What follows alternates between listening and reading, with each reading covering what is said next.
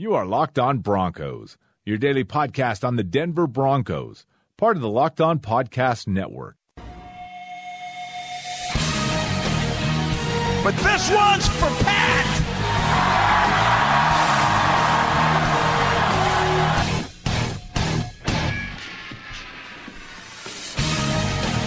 Welcome in, everybody. You know what time it is. It's time to drop some knowledge. You're locked on Broncos. Here we are at the end of the week. I am Chad Jensen, the publisher of MileHighHuddle.com, and with me, as always, is my co-host Luke Polglaze, a semi-pro football coach and NFL draft analyst. Luke, what's good, man? We've got some uh, Vance Joseph, Paxton Lynch drama to kind of dissect today. Well, as they say, if it bleeds, it leads, and uh, drama fills the seats. So settle in, folks. We've got the NFL opera for you today, so to speak. Absolutely. And we are committed to bringing you a daily podcast that focuses entirely on your Denver Broncos at least five days a week.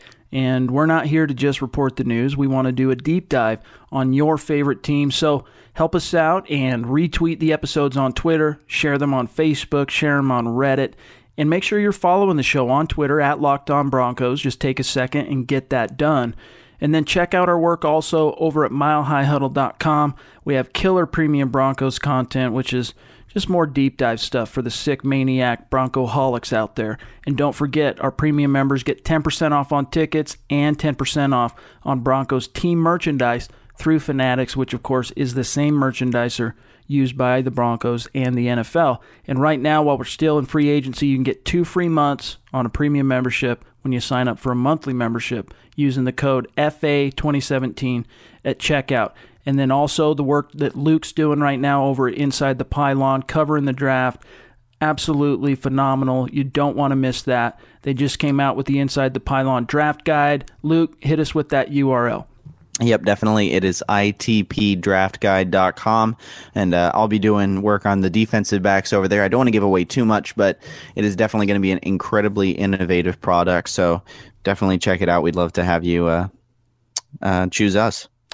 Don't miss it, you guys. It's truly a, a great site for people who want to know and learn more about football. And then, of course, the home of our show is Audioboom. But make sure you're subscribing on iTunes. And if you're an Android user, Stitcher because here we are still knee deep, if you will, in free agency. The drafts are coming. They're going to be pro days. You're not going to want to miss a single episode. And today's show is brought to you by Audible. Get a free audiobook download and a 30 day free trial at audibletrial.com forward slash LO Broncos. Over 180,000 different titles for you to choose from for your iPhone, Android, Kindle, or MP3 player. And with your free trial, you can listen to a multitude of titles, best selling options uh, like The Girl on the Train, The Hobbit, Divergent, and uh, plenty more. To download your free audiobook today, go to audibletrial.com forward slash LO Broncos. Again, that's audibletrial.com forward slash LO Broncos for your free audiobook. All right. Now, one of the biggest stories on milehighhuddle.com this week was regarding something Vance Joseph had to say on Monday. Now, of course, the media were gathered at Dove Valley for the Domata Peko and Zach Kerr pressers. John Elway spoke, as we covered yesterday. And then Vance Joseph also took some time at the podium. And, you know, there have been reports that Vance Joseph has been the driving force behind the Broncos pursuing Tony Romo. That was a report, in fact, that came out of the NFL scouting combine. And um, forgive me off the top of my head, I don't remember who who broke that, but uh, regardless, he's a driving force in their interests, reportedly. Now, whether that's true or not, Joseph, as the new head coach, is stepping into a situation where he has to evaluate the quarterbacks already on the roster. He has to begin to forge a relationship with them and also set the expectations. Now, Joseph has officially had his sit down with 2016 first rounder Paxton Lynch, and Joseph said that they had some great conversations.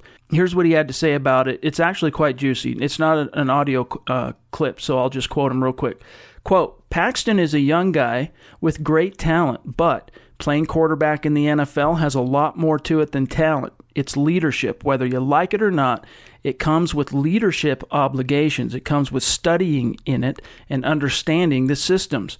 He's ready for it. He wants the challenge. He's looking forward to coming back and going to work. It's going to be a fair and open competition. Whoever plays better is going to be the guy. Close quote. Now, before we dive into this, Luke, just off the cuff, what he had to say there, what are your immediate takeaways from Joseph's remarks? Well, I mean, that's the thing you want with a quarterback is he's a guy you want to come in and compete and just fight for the team. That's, you know, that's what we want in a quarterback. That's the fiery idea of leadership that we have. Um, and it's a quarterback who's going to be the first one into the huddle and, you know, rattle off the play and all right, you know, all right, let's go, let's go, let's go, break on three, one, you know, and just yeah. kind of lead it from there. For he's sure. vocal. He's the experienced guy and he's the one you want quarterbacking the system. I mean, it's the reason that to quarterback is a verb is you want that guy. That's the the perfect model. If you were to draw up uh you know a quarterback on on paper you know he'd uh, he'd have the body of a roman statue um, probably with a little bit more mo- mobility. I was going for more the sculpted aspect there. Sure. Um, um, yeah but he's you know he's the quarterback is the guy who you want under center in shotgun commanding the mm. offense. Mm. i would agree with that. And you know unfortunately, from what I've been told, Lynch struggled as a rookie with basically, from what it sounds like to me, with his priorities. You know, here he is. He's suddenly this young, wealthy dude, uh, wealthy athlete.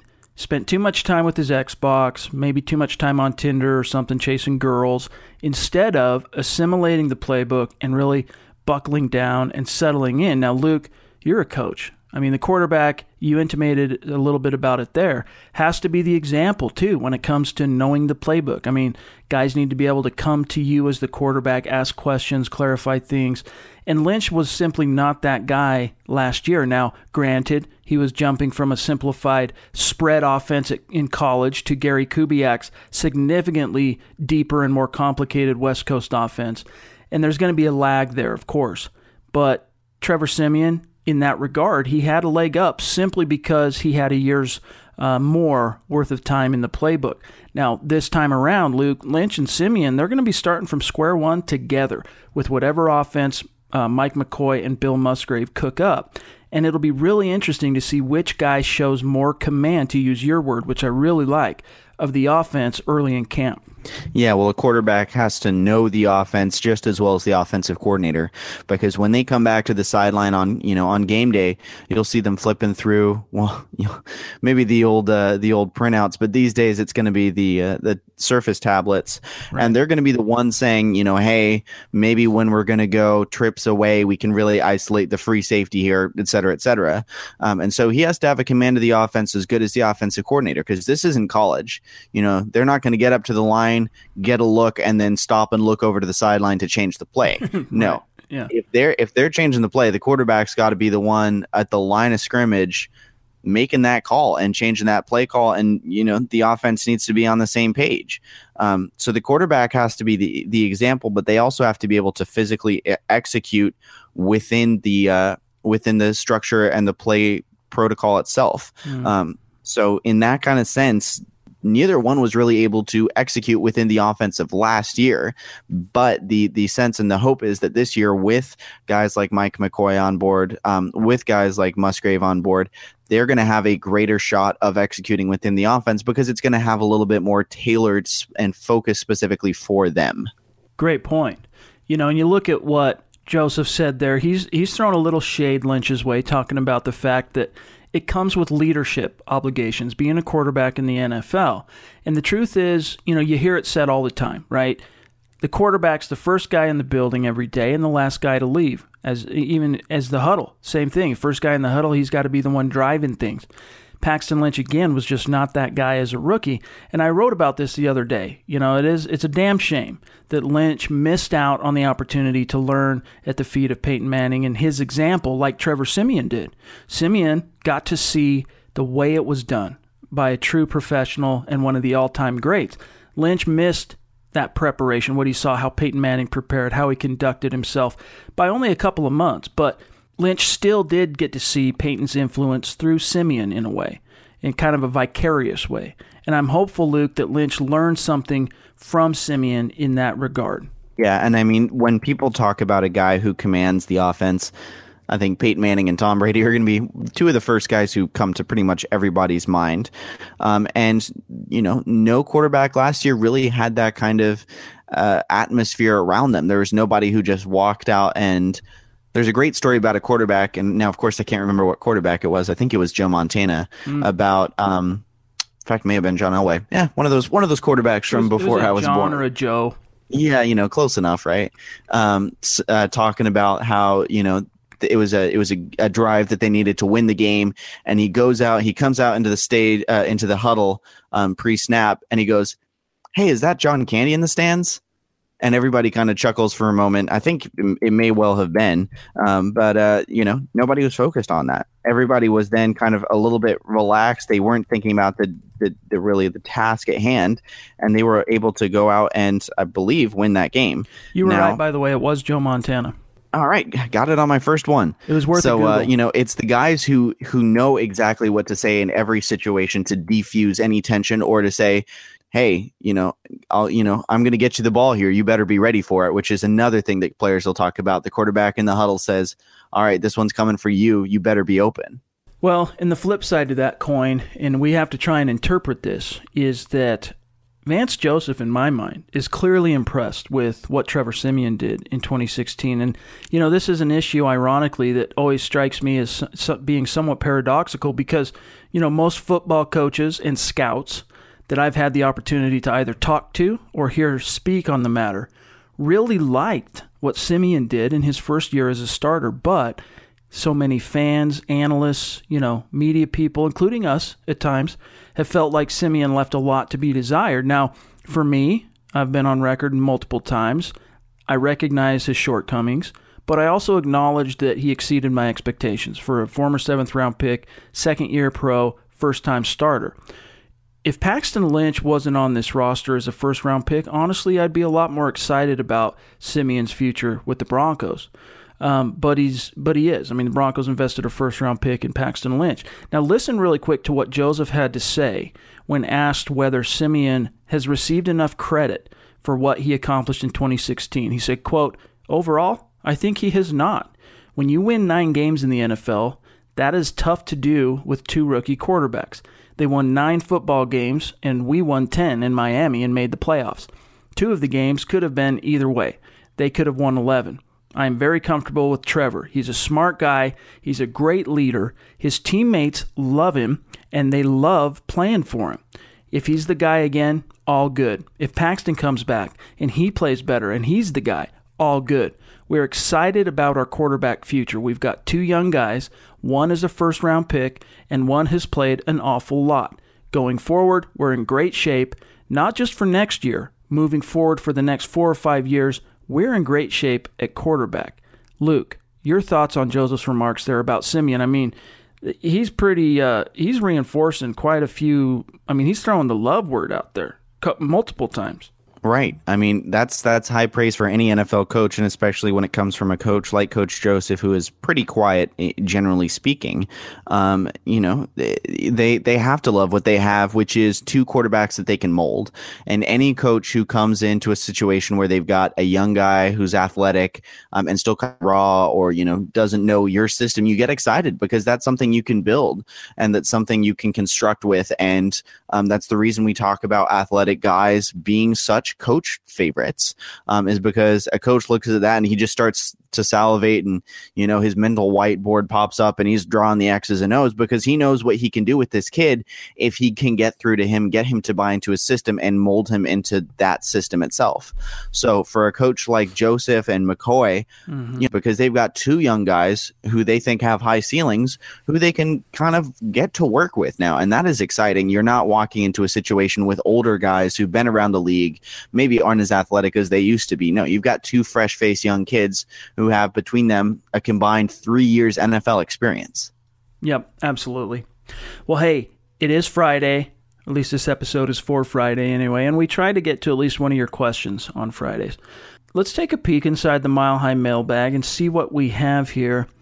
Here we go. In fact, this first one comes from a friend of the show, Carl Dumler. He's a Mile High Huddle analyst, also a co host of Huddle Up podcast with our good friend Nick Kendall.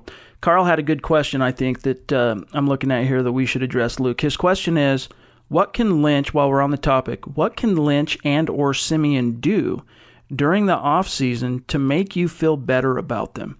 I'll serve it up to you. Your answer for Carl. Well, quite frankly, just because they're learning a new system, there's not really much that they can do to go above and beyond um, what's expected of them. So it's not like they're going to go out and say, "Oh, you know, coach, here's what you know." I think you know, it's not necessarily a projection of what they're doing in a system that they've already been in. This is new stuff for them, yep. so they can certainly come to the coaches and say, "Hey, coach, you know, we ran this play in third and short or in goal line situations last year. I really liked running this play. I felt comfortable with this play," which to a new coach, the word comfortable is such a just it, it sets off alarm bell. Well, not alarm bells. It sets off um, good, happy sirens and alarms mm-hmm. um, because it, it, it tells you that a player knows what he can execute and that it had success for them last year. So if a player comes in and he says, "Hey, coach, you know."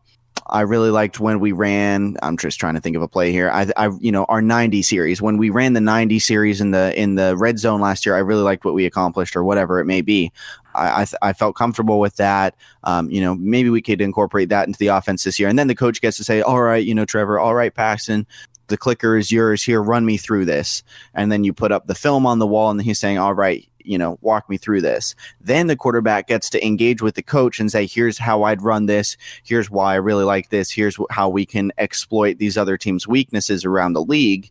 Um, and then you're taking that next step as a coach and a quarterback. You're getting into that symbiotic, symbiotic relationship where the cor- the coach needs to be a quarterback and the quarterback needs to be a coach.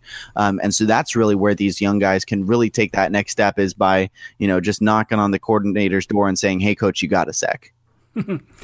Good stuff. And I would just add to that. And by the way, you guys should be following Carl on Twitter. His Twitter handle is at Carl Dumler, D U M L E R, uh, Carl with a C, at Carl Dumler, M H H.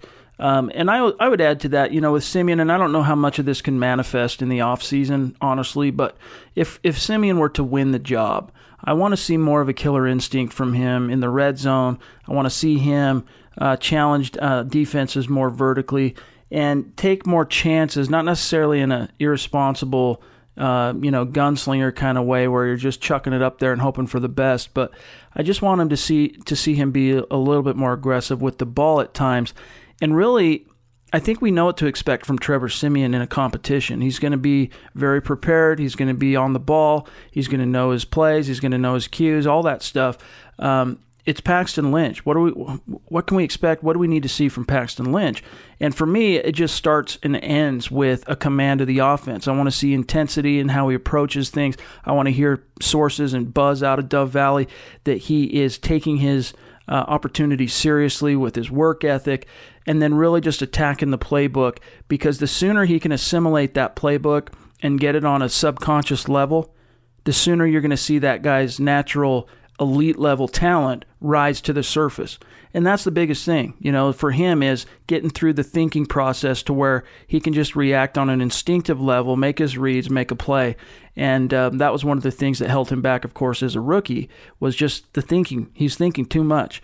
And uh, it, it really prevented him from being able to make the type of impact you'd want to see from your first round pick. So I hope to see that from him uh, in training camp specifically. Now, one more question, and then we'll call it a week. Uh, this one comes from Jacob Smith at JS Mile High 9798. Jacob asks, "Is it honestly worth the team's time to stay in pursuit of Romo after the draft? I think it would be counterproductive."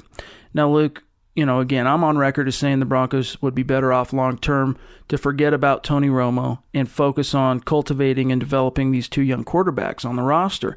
But I understand Elway's sense of urgency to win now with that defense as it's currently constructed. It's not going to last forever. But the question becomes at what cost? Because, like it or not, John Elway's legacy as a general manager is going to be shaped somewhat by the Paxton Lynch pick in the first round.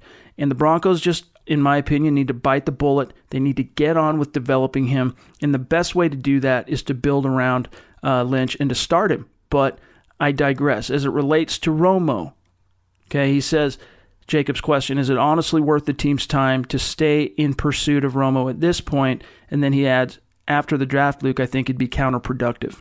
Well, yeah, by the time of the draft, I really think it's kind of the do or die time for both Denver and Dallas because at that point you need to have your your team pretty much set going into rookie OTAs and then the off season um, to to kind of have an idea of what you're going to get with your quarterback room. Um, I do think Denver has to really look at their quarterback room and say we've got a really we've got a talented room, but we've got an inexperienced room. So if they're going to veteran going to add a veteran, they need to do it you know pretty much sooner rather than later to just get that as settled as possible. We don't really see veteran quarterbacks get signed, you know, going into mini camp or um, you know training camp all that often because the veterans are the guys who can, you know, the more exposure you get with them with the young guys, the better.